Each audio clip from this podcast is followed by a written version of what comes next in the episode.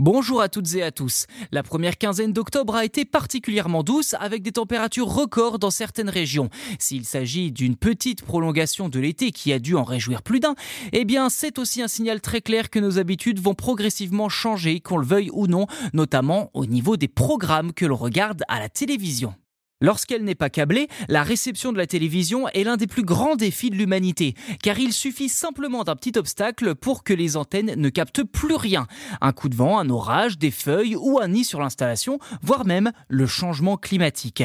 À mesure que celui-ci s'aggrave, les phénomènes météorologiques extrêmes deviennent de plus en plus fréquents. Parmi eux, les fortes chaleurs touchent régulièrement les habitants de l'Hexagone depuis quelques années et il s'avère qu'elles ont aussi un impact sur les ondes radio.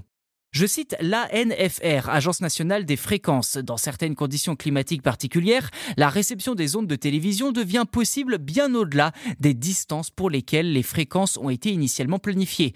Ainsi, dès que l'on observe une hausse de la pression atmosphérique, un ciel bien dégagé, une hausse rapide des températures ou au contraire une baisse brutale du baromètre, eh bien certaines antennes émettrices de la TNT peuvent éprouver une difficulté à remplir correctement leur mission. Fin de citation. Selon l'agence, les possesseurs d'antennes sont les plus touchés par ces phénomènes. Ils se retrouvent alors confrontés à une pixelisation, une perte partielle des chaînes, voire même un son saccadé. Bref, de quoi gâcher un bon moment devant l'écran.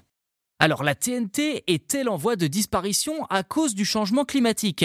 Eh bien absolument pas, car le service est encore pleinement fonctionnel. Il faudra surtout s'habituer à des périodes d'instabilité plus nombreuses et prendre l'habitude de se renseigner sur les conditions météorologiques avant d'aller bricoler son antenne si elle ne marche pas bien. Bien sûr, la solution pour pallier à ce genre de désagrément serait de passer à la réception de la télévision par Internet, avec une box notamment. Mais à cause de la fracture numérique, certains ménages ne peuvent pas s'offrir cette option.